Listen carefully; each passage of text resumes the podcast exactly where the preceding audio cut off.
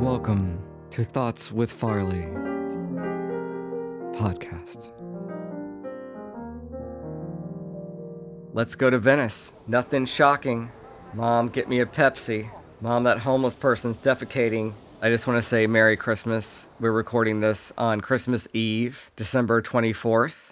Venice was found by a developer named Abbot Kinney in 1905. This is the man that started it all. His friend Francis Ryan helped him put it together around a place called Ocean Park. Do you know what Venice was originally called? It was called Venice of America, and Venice opened on July 4th, 1905. That's where they took all the canals and drained them so then people could move in. This was a place of discovery. This was a place where the rich people went to play, you know, in the canals. It became this huge resort town at that time in 1905. I mean, this was the luxury resort town. They had auditoriums, they had ship restaurants, they I read they even had casinos. I mean, this was just frolic around and just had the best time. Tourists were showing up in red cars. Showing up in a red car was kind of like showing up in a Tesla. Like you were showing your wealth by like, look, I'm driving up in my red car. And you're living in California, you made that trip down to the Venice of America. So check this out. In Venice in 1929, oil was discovered south of Washington Street. And it was really important because it helped people in the Depression. So, all those people that were coming in their red cars and had all that money, they could keep coming and they could make Venice booming and amazing because they had an oil boom. They started drilling for oil. Bam, they found some oil and it was booming. I never knew that they had oil in Venice. This is what happened. From 1929, they were pumping oil, making, you know, swimming in money. By the 1970s, it was all gone up like they were sniffing cocaine. It was like they, the oil was gone. The 70s, they were like, eh, the disco era killed it or something, or just, it just, you know, they had to move on. Apple computers, they had to move into the future. Venice was not an oil town anymore. So, Venice, a lot of amazing music came out of Venice. And I'm going to talk about a few bands that I really, really love. One is The Doors. Riders of the Storm.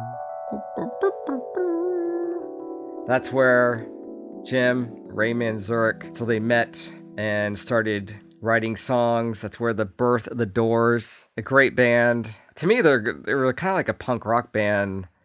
The blues, jazz, you know, really amazing moments.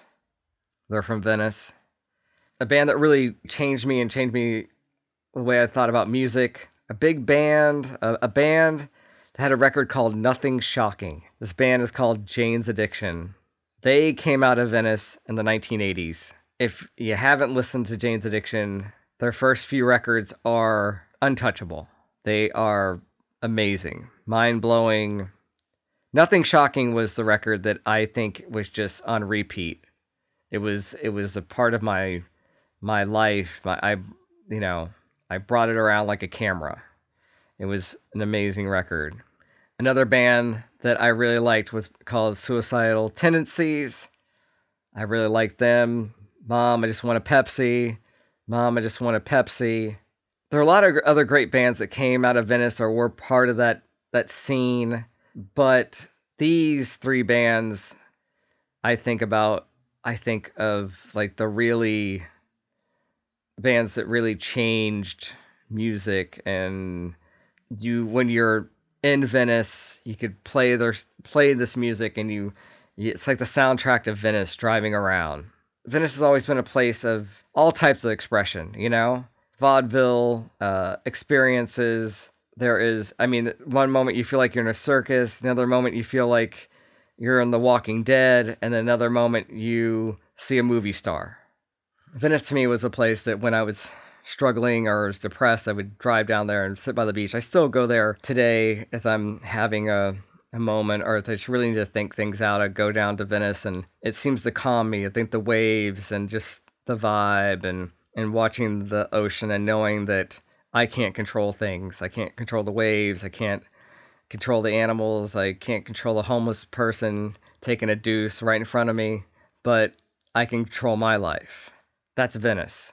It's just this melting pot of all types of human beings. Another thing about Venice, it's really cleaned up. It's not the same Venice it was in the 80s. It's a it's been it's now become overtaken by dot .com, become this more of a tech place and they're getting rid of the artists and that that's the sad part because to me Venice is about the artists, the actors, the musicians, the the writers, the I just hope that 5 years from now I don't I go to Venice and I hope it's not like a shopping mall. Well, you know, if you go to Venice and you look around, there's one person who I like as a human being named Jules Muck. And she is a graffiti artist. And she started doing graffiti when she was in her teens in Europe and England. And she worked under someone named Lady Pink for many years. Highways, rooftops. She even did New York subway tunnels, freight yards, where anywhere you could say you can paint, you can do some graffiti or art or paint here. She was like, "Let me have at it. I'll, I, I'm, I'm right there. I am, I am down to do this." Jules Muck is is a inspiring, amazing person who I met in Venice, and every time I'm in Venice, even if I don't see her because she travels a lot now, I I see her murals. I feel her spirit. It always makes me smile. It makes me feel welcomed. It it's just it's a beautiful thing, and I'm glad they've kept her murals up. They haven't painted over them. They are a part of Venice. They are a staple. I hope they're there for years and years. You know, after we're gone, or you know, I hope they just don't mess up Jules's heart. And another great thing about Venice is I have a dog named Olive, and Olive was found in Venice. And she's going to be 12 in February. And she, that dog has taught me so much about life. It's taught me that it's not all about me. And that dog has loved me when I've had the lowest points in my life when I only had $11 in my bank account. I didn't know what was going to happen next. That dog was always like, it was real unconditional love. And I take her down to Venice and she, it's interesting, her, something about her changes. Like she's like, I'm at home, I'm, I'm home. And the other thing about Olive is that when I rescued her, they wanted, she was two days away from death row and they were trying to convince me not to take her because they wanted to really they wanted to end her life. I don't know what she did. I don't know what she was doing in Venice, but whatever it was, these people, the, people at the shelter, really were trying to get me. But I knew that was my dog. I knew that we had a connection. There was something that dog touched my heart.